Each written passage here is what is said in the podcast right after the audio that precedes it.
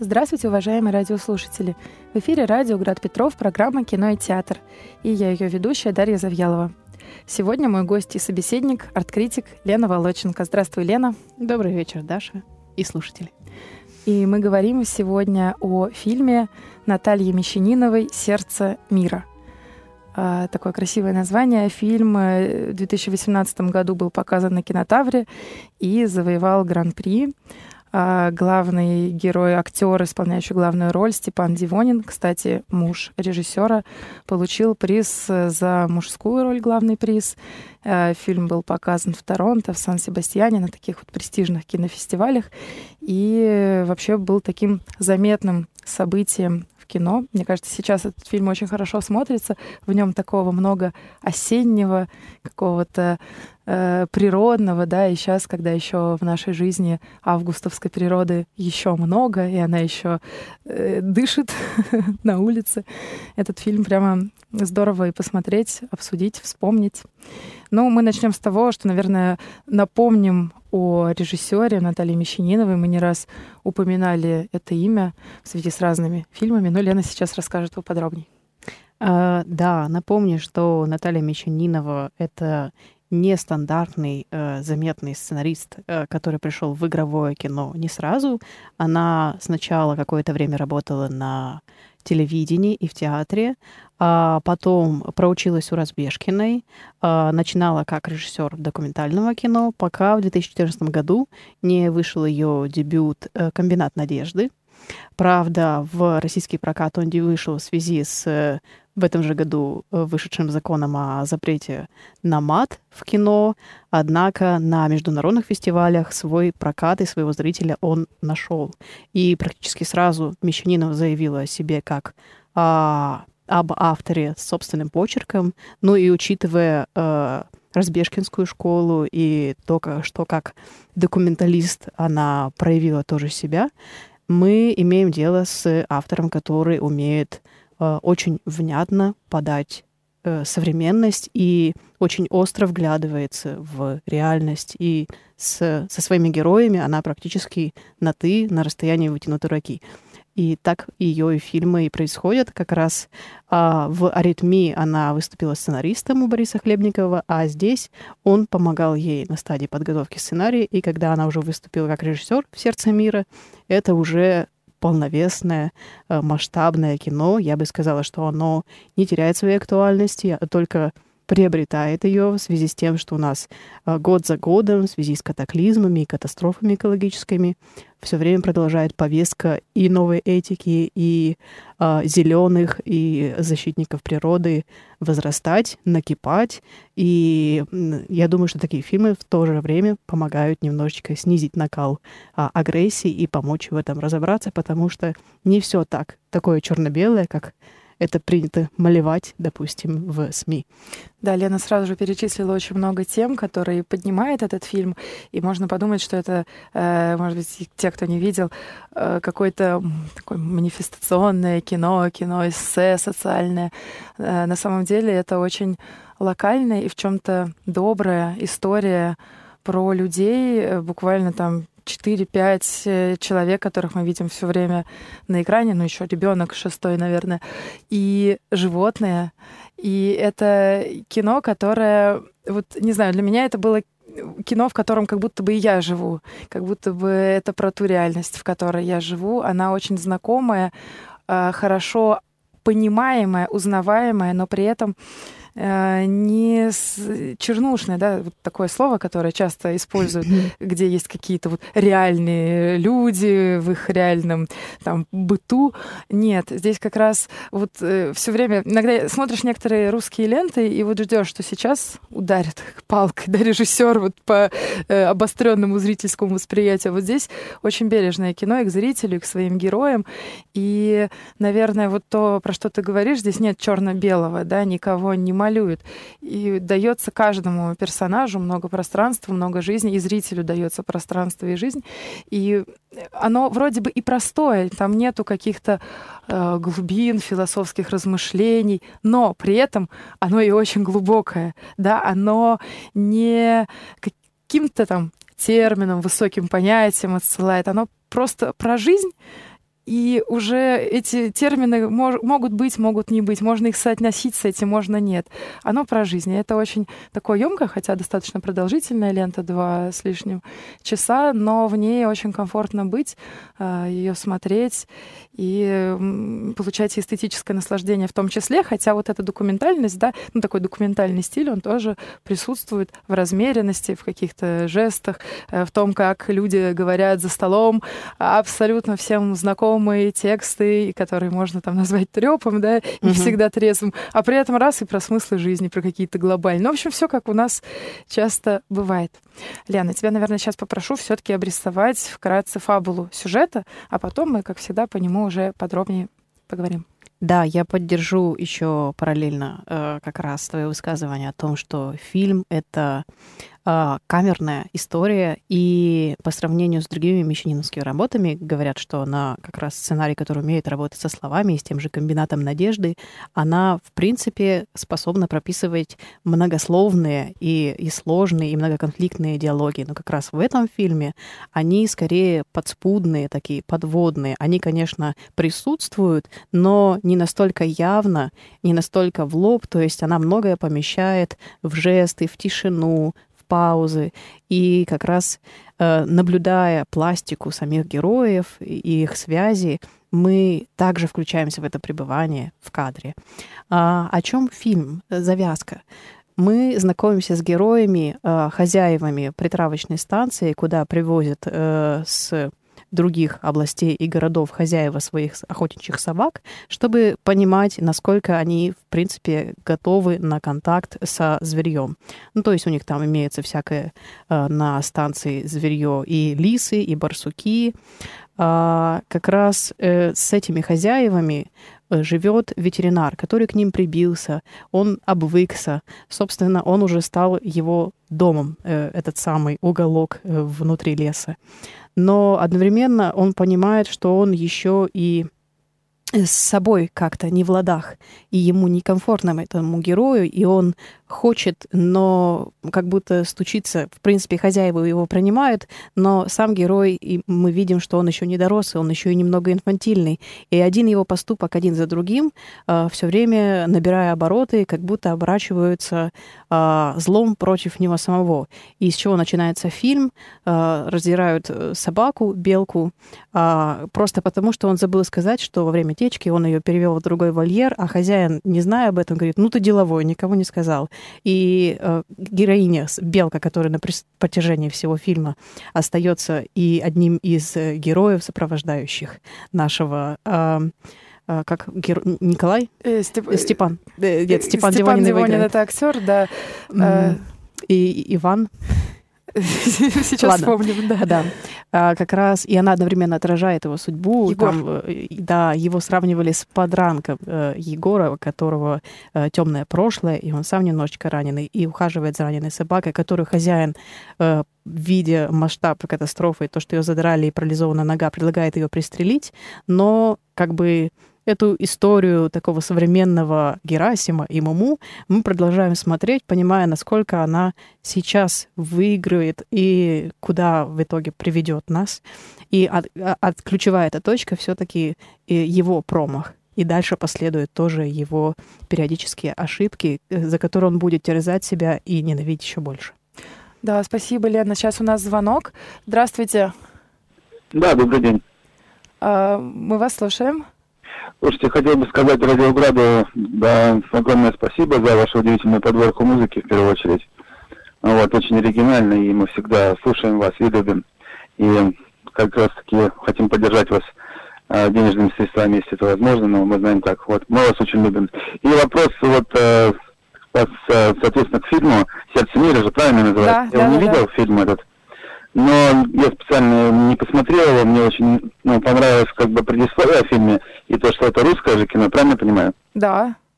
Вот, и вопрос такой вот, а чем вы, как вы вот пришли вообще к этому, потому чтобы это снять? Где вы брали силы на это, и как бы ваши вот, э, чем вы вдохновлялись, грубо говоря, да, как, где вы брали силы на то, чтобы воодушевить такую историю в нашем современном мире? Спасибо за вопрос. э, он так звучит, как будто бы он к авторам обращен фильма, да, мы же не авторы, мы э, скромные. Э, да, но я думаю, что мы постепенно, рассказывая о фильме, постараемся ответить и на ваш вопрос, да, как появилась эта история. Наталья Мещ... Ну, сейчас я могу, да, вкратце рассказать.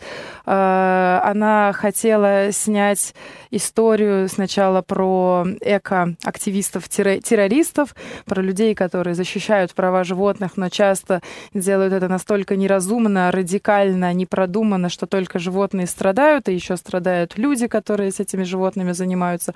Как раз в центре фильма от этой первоначальной идеи осталась притравочная станция в которой э, живут лисы, да, на которых вроде бы собак натравливают, но как э, все там сделано профессионально, очень чисто, звери не страдают, и это лисы не из леса, а уже как в пятом поколении выведенные животные, хотя сама Наталья Мещанинова признает, что да, вопрос спорный. И в Европе на фестивалях, например, э, в каких-то городах даже не понимали, думали, что это браконьерская какая-то история и станция незаконная. Хотя по фильму все легально, все законно, но в какой-то момент появляется группа эко-активистов-террористов, которые начинают усиленно наблюдать наблюдать, следить, засылать свой коптер на территорию, в результате выпускают этих лис, которые гибнут.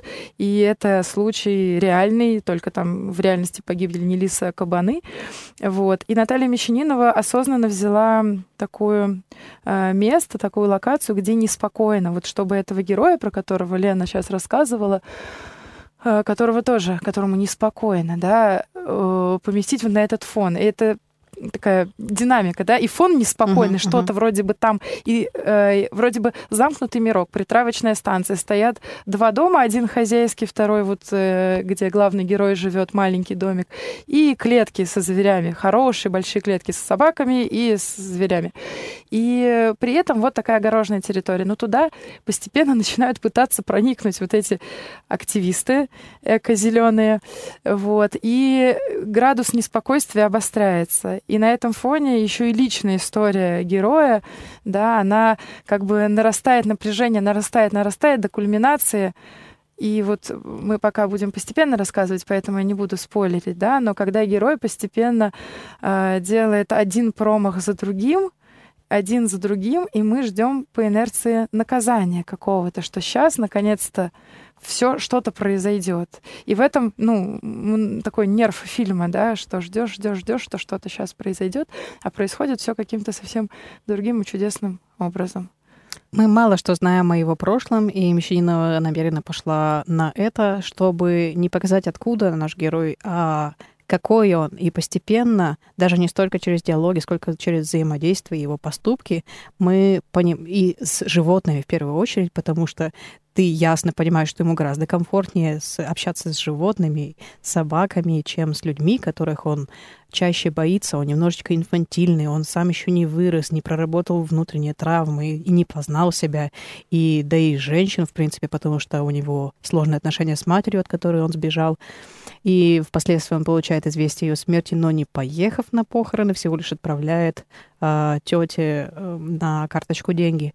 И мы видим постепенную историю его выкарабкивания из скорлупы, его появления настоящих реакций, а они у него не то чтобы э, не только чистые и душевные, и открытые, благодарственные, как в отношении семьи, но и агрессивные, и самобичевание в нем есть, и нервное, и действительно то, куда он попал, это та самая точка бифуркации, где раскрывается не только наш э, ранимый и хрупкий герой, но и э, та семья, которая взаимодействует с ним очень плотно, и мальчик э, такой гиперактивный и нервический, требующий любви одновременно обидчивый, и мать мальчика, которая влюбляется и старается как-то наладить контакты и, возможно, в будущем как-то присматривается к нашему Егору, и отец, который отражает, э, как мы э, предполагаем, ну, есть одна из интерпретаций, что локация, на самом деле, притравочной станции неплохо ложится на э, реальность страны, и где можно говорить о некоторых э, тоталитарных или, э, в общем, системно-консервативных э, таких концепциях. Но ты живешь, и тебе не так уж и плохо в этом, потому что ты вскормлен, и это твой дом. Так же, как лисицы, в целом выпусти их на природу, как и делают активицы, они, гибнут, да. они совершают большую ошибку, потому что э, эти лисы не приспособлены к жизни в э, дикой природе. А в любом случае мы наблюдаем действительно слепок э, с реальности, у нас нет ощущения, что это игровые актеры и, допустим, что история придумана, хотя здесь очень много поэтизма, а, и сама Мещанинова скрестила в этом фильме, поняла, что скрещивает и какие-то документальные методы, как, например, работа оператора, с которым она предварительно работая, проговаривая ему задачу, сними так, чтобы это было тактильно, чтобы как будто ощущение сырого, э, мокрого собачьего носа. И мы э, в в этом существовании чувствуем такую же душевную не, не свободу и что-то нервическое и трепетное, то самое сердце мира, в которое нас помещает, как сама Мещанина определила это про сердцевину, про то место, куда ты прирос чувствами, и это для тебя получается центр мира. И для героя это центр, и мы понимаем, почему, и как он хотел бы здесь остаться, потому что ему здесь комфортно. Но так как он не разобрался с самим собой, мы понимаем, э, что он должен пройти ряд инициаций или эволюции, и проходим через это, и боимся, что все окажется трагичным. Хотя у меня вот э, мы смотрели впервые с тобой вчера этот фильм, и было ощущение, что будет хуже. А да. Как оказалось? Вот я и говорю, что все время ощущение на грани. И в этом плане это действительно очень русский такой фильм, вот про эту на грани. Но бывают фильмы, когда вот какой-то трэш, да, вот очень много. Даже если с аритмией чуть-чуть сравнивать, да, в аритмии Бориса Хлебникова тоже много вот этого ощущения пограничности, но там больше и смешного, комического, угу. и больше трагического. Здесь... И тем, или тем более Быкова да, Полиной, да, тем более, с дураком. Да, а здесь вроде бы и комичного мало, и трагического нету, слава богу, угу. для меня, как для зрителей, которые не очень любят трагедии. Без надрыва. Без, очень да, то есть на органично. грани, но без надрыва. И в этом плане действительно э, герой проходит эволюцию, и она происходит, ну, практически без истерик. То есть есть моменты каких-то взрывов, срывов, но вот такого чего-то истошного, что уже стало некоторым штампом для, как мне кажется, для отечественной культуры. И даже там вырыпаевские какие-то э, сценарии, они же все вот на таком задыхающемся каком-то крике. На драйве. Драйве, да. А здесь вот этого драйва вроде бы нет. И благодаря этому э, этот фильм, мне кажется, он приобретает, потому что многое совершается в тишине и в паузах. И тогда мы видим не только одного героя, который там борется с обстоятельствами, нет, мы видим все в целом. Вот это сердце, да, это не только герой, это и эта собака, угу. и это эта семья, где вот вроде бы такой авторитарный, отвечающий за все, но на самом деле беззащитный лидер этой семьи, отец, да, хозяин. Вот у него есть жена, которая в момент определенно берет на себя руководство в свои руки. Есть дочь, которая взрослая, понятно, с какой-то уже тоже печалью. У нее сын подросток, она одиноко влюблена, но не решается, да, она в какой-то вот тоже зависимость. Они живут все очень тесно, они все связаны. У них одна изба, где, когда ты приходишь за общий стол, тебе начинают какие-то замечания, а что mm-hmm. не так, а что лицо такое. Вот mm-hmm. всем, наверное, нам уже ментально знакомы эти тексты, да, что ну, вот такая грубоватость, которая вроде бы и про заботу, и про насилие одновременно. И как... Но в итоге ты понимаешь, что внутри есть нечто, что они живые люди, да. что они готовы прощать, что у них есть сердце. Не так, как в чернушных сериалах, скажем. Да, где вот черно-белое, а здесь постепенно э, и линии героев тоже развиваются. Конечно, вот Егор, ну и э, такой первого плана э, персонаж, и мы больше про него э, говорим. Актер Степан Дивонин меня просто очень-очень тронуло, как он играет этими просто глазами. Эти глаза его, которые в зависимости от состояния, то какие-то совсем погруженные в себя, холодные, такие холодные, отстраненные, то чуть ли не плачущие, особенно когда вот в сценах приближа...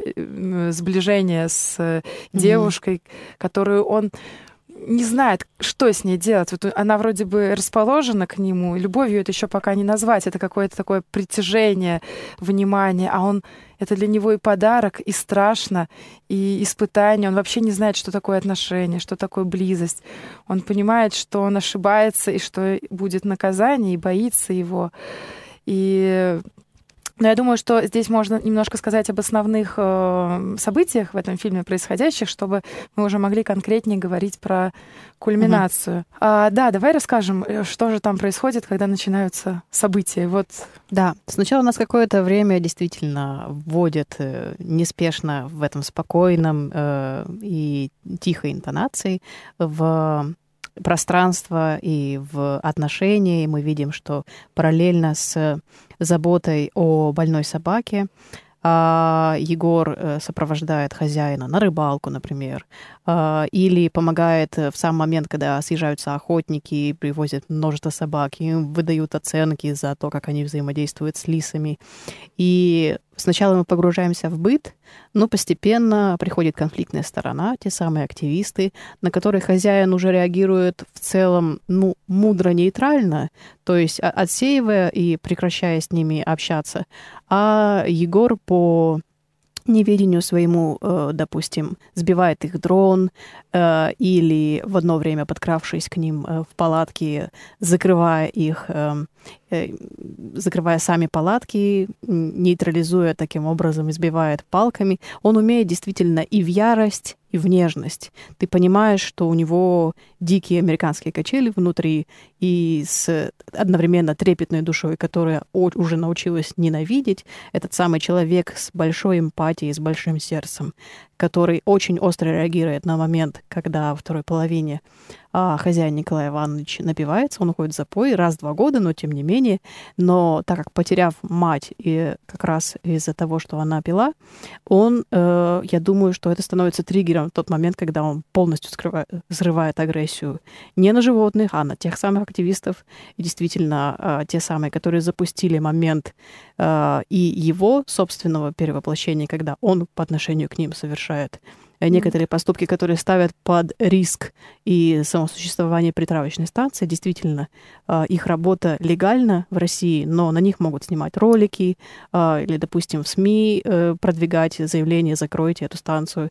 И сам хозяин становится все более нервным, и а, параллельно у нас еще есть и любовная линия, когда, не разобравшись, э, как, что, и одновременно любя этого мальчика и умея с ним взаимодействовать, а, нежно и играючи, в то время как мать к нему более а, к мальчику относится а, с большей долей грубости, но когда сближаются и а, а героиня Яны Сексте и героиня Дивонина, ты понимаешь, что вот еще одновременно и воплощение а, неизвестной для него стороны, и как это тоже удивительно наблюдать его собственное а, как будто у него все впервые, и, и как, как будто ребенок, как лицо у ребенка, ощущающего, насколько велик этот мир и насколько он прекрасен.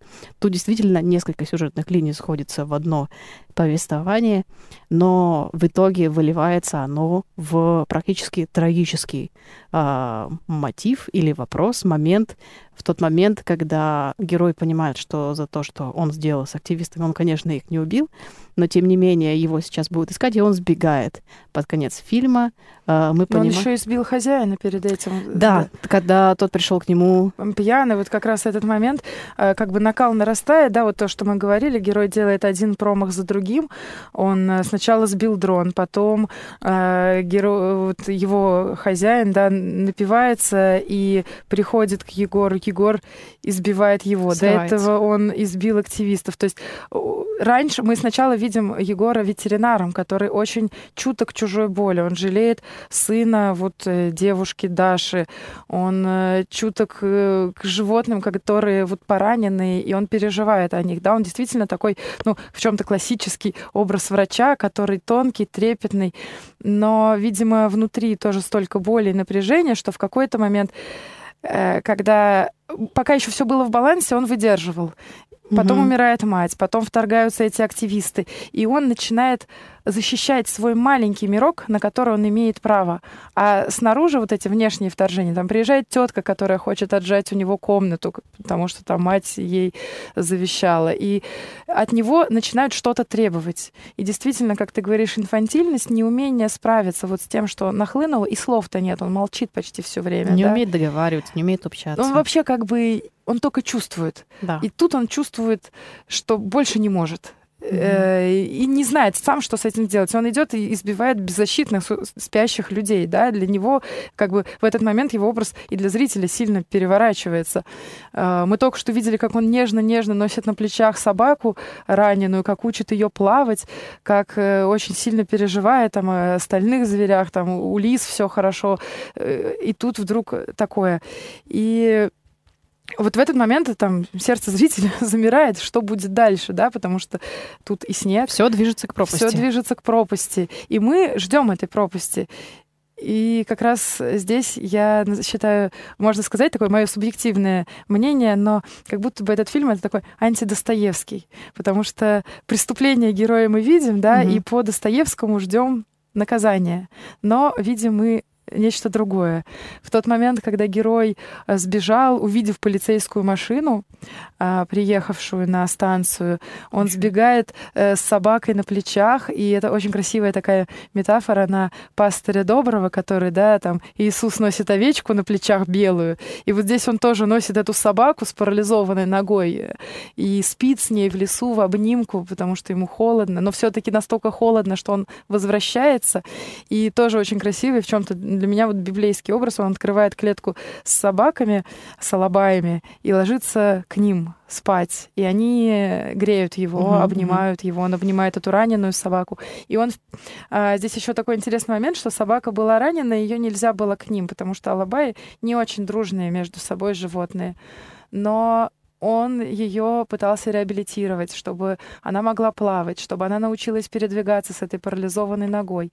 И это момент, когда он входит к ним в клетку, и он собаку вносит снова к ним в клетку, угу. как будто бы возвращает ее к своим и ложится спать и закрывается изнутри, чтобы, ну, вот какая-то да. точка защищенности. Я нашел свое место, я да. обозначил, кому я принадлежу. И кому я принадлежу, на что я имею право. Угу. И в этом так много и раскаяния, что я собака сам, да, угу. я пес. И в то же время какой-то просьбы, надежды, не прогоняйте меня, я не могу в лесу, я человек, я не выживу. Как лисы. Угу. Там э, лис выпустили, но две из них вернулись, э, потому что они поняли, что им не выжить. И вдруг утро, и приходит хозяин с разбитым лицом от этого же э, героя Егора. И что важно, мы видим его через сетку с растаявшим снегом, очень такое символическое. Да, ночью еще шел снег, и стало от этого очень стыло, холодно и совсем трагично. Но он приходит, и самый переворот происходит в том, что виноватым себя чувствует хозяин. И вместо Егор молчит и ничего просто не отвечает, он даже не реагирует, а, не видите меня, я угу. как бы такая вот точка низа блудного сына, да, это тоже такая метафора. А хозяин говорит, ну что, ну прости меня, ну вот, ну напился я, да. Ну, Он ничего не помнит. Да. Говорит, мы тебя ищем. Полицейская машина приезжала, чтобы найти героя. И это такой потрясающий момент, когда вместо наказания приходит прощение. И вот для меня это просто мурашки по коже, даже сейчас, когда я об этом говорю, потому что э, уже такая логика у нас, что если ты косячишь, если ты делаешь ошибки, если ты приносишь боль людям, то теперь получи. Ты же сам виноват, ты же заслужил наказание. А здесь тебе приходит прощение. И это просто переворот какой-то логики, да, и мы видим это в глазах героя. Он не понимает, что mm-hmm. это правда. Он потихонечку выходит из клетки, он кормит этих собак, как обычно делает, он снова несет, то есть он снова встраивается в эту семью, только теперь уже как будто бы его заново приняли свои. До mm-hmm. этого он никак не мог, он был рядом с семьей, его mm-hmm. звали туда, он не понимал, как общаться, обижался, уходил. А тут вдруг вот какая-то надежда на то, что будет дальше. Он уходит в туман, да, э, Наталья Мещанинова выключает камеру в тот момент, когда мы не знаем, что будет дальше. Но все-таки он идет на нас. Но он идет на нас, он идет к людям, он идет э, уже сам как человек, а не как зверь. Да, я дополню тебя даже, что э, все-таки прощение приходит не абы кому, а к тому герою, который и принадлежит этому месту. И он оказался хорош в этом, потому что он любит и умеет обращаться с животными. И он сам, как ты уже говорила, огромное чувствилище, как большое сердце, э, умеет воспринимать все тяготы и боли, и он познал это на себе, поэтому и к другим он сейчас будет учиться быть более нежным и чутким и восприимчивым. Так же, как животным, теперь ему нужно еще и настроить контакт с людьми, потому что ему дали надежду и показали, что контакт с ним не совершенно... Да, да. Это потрясающе, да. А, вообще такая какая-то ведущая тема, она начинается от вот первой сцены, когда ранена собака, тема раны, ран зашитых. Хозяин в какой-то момент э, случайно спотыкается, падает на мотор и сильно разрезает подбородок, э, ну, с риском потери крови большим. И герой ветеринарно, он зашивает ему mm-hmm. это. И вот эти раны, которые внутри, травма от общения с матерью, травмы, которые наносит он, когда он ранит людей, а, отношения, которые с девушкой не получаются, и она страдает, понятно, что это ранит ее тоже, вроде бы. Но и он сам настолько пораненный. И конфликт в чем? Понятно, раны, да, пожалеть, но сам э, отец, ну вот отец семейства, э, хозяин этой станции, когда видит раненую собаку, вот там сразу такой момент, он говорит, да усыпить ее, усыпить, чтобы не мучилась. Ему настолько самому больно соприкасаться с болью, что он выходит таким мужским, вроде бы, как у нас принято говорить, категоричным, да, категоричным образом, да усыпить, и все. Угу. Мне не жалко. Ну, как бы, что мучить? И как будто бы вот здесь и диску... такая э, вторая линия фильма на что пораненный человек имеет право жить или нет? А если рана очень сильная? А если он приносит боль тоже в ответ другим людям? И вот это разрешение, которое э, прощение, да, даже не, ну вот прощение, которое приходит не от самого хозяина избитого, он даже не помнит, кто его избил, конечно, он бы не простил, наверное, выгнал бы, но оно приходит откуда-то свыше. Сама ситуация так разрешается, что герой вроде бы и наш герой, и, и собака в итоге выкарабкиваются да. и продолжают жить. Им дают разрешение жить, хотя они да. сильно пораненные. Какое-то вот для меня вот это очень такая важная тема, наверное. Э, да, я бы даже обобщила, что мир оказывается милосерднее, чем ты считал. Да. Он да. оказывается добрее к тебе и сложнее. Вот. Это очень э, важная мысль, которую ты говоришь, и высказывание Натальи Мещаниновой, потому что, да, сердце мира и мир добрее, чем ты ждешь. И для кино, и для российского кино, мне кажется, это очень-очень целительное какое-то направление. Mm-hmm в принципе, Борис Хлебников тоже работает э, так же, да, но и здесь э, еще и в таком более каком-то тактильном, чутком, менее событийном, mm-hmm. но более, более меди- погруженном, более наглядным, да, наглядным вещественным. Mm-hmm. Еще и через животных, и это делает этот фильм прямо таким объемным высказыванием действительно о, о России в том числе, да, если брать эту притравочную станцию как некоторый такой уголок России, а в любом случае оно так и есть, вся эта документальность этому подтверждение, то это и надежда какая-то для нашего общества, что какими бы мы ни были, угу. и авторитарными, и безалаберными, и инфантильными, то какое-то мы можем друг друга пожалеть. И даже как-то можно дальше жить, как-то можно. Вот. И мне кажется, это очень такой тонкое ментальное попадание. Э, этот фильм в потребность, в потребность зрителей. Просто это как раз еще и посыл, что стоит и не стоит отчаиваться, стоит э, учиться взаимодействовать с природой, с людьми. Ну, ты совершаешь ошибки, но ты падаешь, поднимаешься.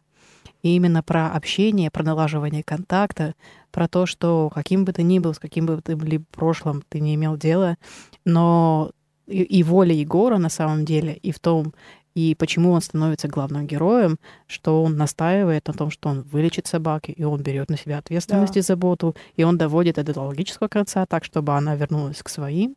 А он, в свою очередь, показал, что насколько живуча эта жизнь, и насколько ее стоит подкреплять, поддерживать, и прекрасные сцены, те самые... Эм, э, животрепещущие и жизнеутверждающие, когда он возвращает эту собаку к движению, учит ее плавать. Сначала она тонет, и он ее вытаскивает полной жалости и нежности. Да, все, все, мы перестали, а она скулит. И второй момент, когда он от счастья светится и обнимает а, другого персонажа, потому что она поплыла. И это практически как она переплыла как через э, в кругосветном путешествии, но она совершила тот самый большой шаг. Теперь уже есть уверенность, что она э, вернуть. Научиться, да. да, да. И вот эта та пораненность, с которой как будто бы в фильме и терапия дана только через собаку, да, угу. не через героя. Собака как э, тот, кому он дает тепло, и она ему его возвращает. И здесь, да, такая э, тоже... Э, вот два героя видят, что собака поплыла, и э, они обнимаются, они дальше строят отношения, как будто бы вот начиная от очень маленьких, простых вещей, радоваться, что собачка может плавать. А дальше это как-то меняет жизни, mm-hmm. меняет судьбы. И вот, может быть, от этого так много надежды в фильме. И поэтому я в чем-то сказала антидостоевский, не то, что Достоевского все плохо, а здесь все хорошо. Нет. А именно на те же темы, на тему маленького человека, человека, который а, совершает ну, преступление, человека, который отчаявшийся и знает, что такое бездна. Вот он там, на дне. А в то же время без каких-то громких слов и рефлексий, потому что он на них не способен. Он вообще не словесный человек. За него говорят глаза, э, mm-hmm. но он говорить не может. Он не находит слов объяснить, почему он не готов там, дать свою любовь э, девушке вот этой. Э, он не знает, что сказать этим. Он ее ранит, но он сам не понял себя, и он ищет. И в этом плане он не пойдет по этапу, да, как герой Достоевского, как Раскольников, хотя он также держит там не топор, но палку избивая э, людей и тем самым как бы себе возвращая право на то, что он тоже может приносить боль. Не только ему все приносят боль, но и он может приносить боль. И это тоже тема про человек-зверь. В чем-то человек-зверь, и он таким есть. И для того, чтобы... Даже те, кто защищают зверей, продолжают да, быть такими. они быть э, зверями продолжают. И для того, чтобы стать до конца человеком, надо и побыть зверем. Это где-то я недавно видела э, фразу про то, что дерево может дотянуться до э, рая только то, которое корнями дотянется до ада. Ну, то есть какая-то вот про обратную сторону личности. Это, собственно, и у Достоевского, который он часто повторял, прежде чем возвыситься, нужно упасть настолько далеко, чтобы оттолкнуться от этого дна, познать собственную низость и оттуда уже пойти к раскаянию, к Богу, к вере. И просто... Да, только здесь нету вот э, рефлексии на уровне мысли, в отличие от Достоевского. Да. Оно здесь происходит как-то очень естественно и природно. Без меньшей истерики, я бы ну, сказала. Вообще, да, без... Э, без, без надрыва, опять же, без пафоса. Это э, одновременно та самая человеческая история, когда ты, если читаешь Достоевского, ты думаешь, о, ну, это книжная история, 19 век, это не про нас. А вот это э, те самые из соседнего двора или из соседней деревни жителей, которых ты э, знаешь и с которыми взаимодействуешь, понимаешь, что между вами практически никакого расстояния, даже если у вас разный жизненный опыт, но ты способен их понять. И то, что в быту случается на самом деле очень много важных проблем. Я бы сказала, Мещанина в этом плане приближается к Чехову, где могут говорить или могут молчать, но самые основные события э, во взаимоотношениях или в жизни, в судьбе, они происходят подспудно и практически незаметно. И герои понимают это только к самому концу, осознают это, и, и мы вместе с ними приходим к этому решению. И еще бы я добавила, что это одновременно и антитургеневщина, потому что, учитывая и контекст, и историю, и российское кино, я думала, что в конце он ну, пойдет просто топить то ли собаку, то ли себя, потому что, извините, Герасим, чтобы э, выжить и вернуться, вынужден был утопить э, Муму, но в данном случае посыл абсолютно другой. И чтобы остаться человеком, ты должен э, успеть сохранить и взрастить в себе то, что, ну, то есть собака это одновременно еще и олицетворение твоего самого доброго, самого заветного и глубинного сердцевинного, и пронести это, и настоять на том, что ты останешься э, добрым и чутким, и вместо озловления будешь выбирать прощение, потому что к тебе точно так же сейчас поступил тоже не самый светлый и добрый человек, потому что хозяин раскаивается, но и он не, не белый пушистый. Вот здесь я и понимаю, почему все-таки антидостоевский, потому что если у Достоевского дотянуться до дна, как бы и со дна, ставший там вот последней мразью, грязью, то здесь это дно еще и сердце его, которое прекрасно. И это сердце, вот та сердцевина, где он любит собаку, где он ее берет с собой и никогда ей не причинит зла. Да, он причинит зло тем, кто ему причинил зло, и в этом плане ему там расти и еще рефлексировать и как-то mm-hmm. усовершенствоваться. Но как бы человек априори хорош, человек не грязь, человек хорош не тем, как он умеет каяться, а он просто хорош. И вот для меня это очень важное mm-hmm. отличие от Достоевского про э, ну какую-то святость, которую ну невозможно потерять. Uh, и, ну, я не знаю, конечно, про все, да, я про этот мир, который мы видим на экране в фильме «Сердце мира», но вот здесь герой все равно святой, и который приступает, да, делает ошибки, но святой в том плане, что какой-то другой. Еще и верный себе. Он верный себе, мере. и он ищет эту верность. И вот здесь для меня большое как раз оправдание человека и надежда на него, и что ты э, можешь достичь чего-то не потому, что ты упадешь на самое дно и будешь просить прощения, а потому что ты уже хороший. Только нужно еще вот эту боль, эти раны зашить, угу. и тогда ты сможешь жить уже свободно и легко и как и вот, отпустив прошлое. Отпустив прошлое или как-то вот с ним поговорив, да, угу. пр- приняв его, простив. И вот в этом еще какое-то сердце мира, в том угу. плане, что мира как тишины и покоя, а не только постоянного поиска, самокопания, работы какой-то, работы, работы. Нет, это еще и тишина, и покой, и какое-то просто гармония, ведь мы остаемся на этой станции и все-таки более-менее надеемся, что эти герои будут дальше как-то налаживать отношения между собой, но угрозы как будто бы миновали на данный конкретный момент. И спокоем нас отпускает Мещанинова в последнем кадре, когда герой в тумане, практически растворяясь потом в отношении нас, и ты отпускаешь этот фильм с светлым ощущением и без осадка. Да, дорогие радиослушатели, мы надеемся, что вдохновили вас на просмотр этого фильма. Мы не, о, не обо всем успели поговорить, потому что здесь еще, если уж про Достоевского, есть и своя то ли Сонечка Мармеладова, то ли Мадонна, да, это женский образ, как девушки той, которой, э, возможно, будут отношения у главного героя, но это уже за кадрами.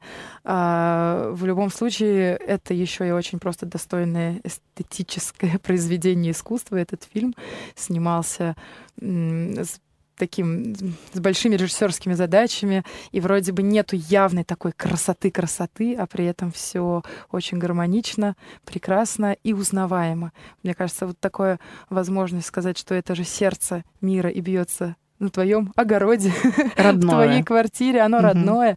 Это очень-очень ценно и приближает и вот эти все смыслы, которых мы тут, может быть, немножко так пафосно и высоко говорим, но оно делает очень их такими доступными, воспринимаемыми и вживаемыми в себя. Вот. На этом наш выпуск подходит к концу.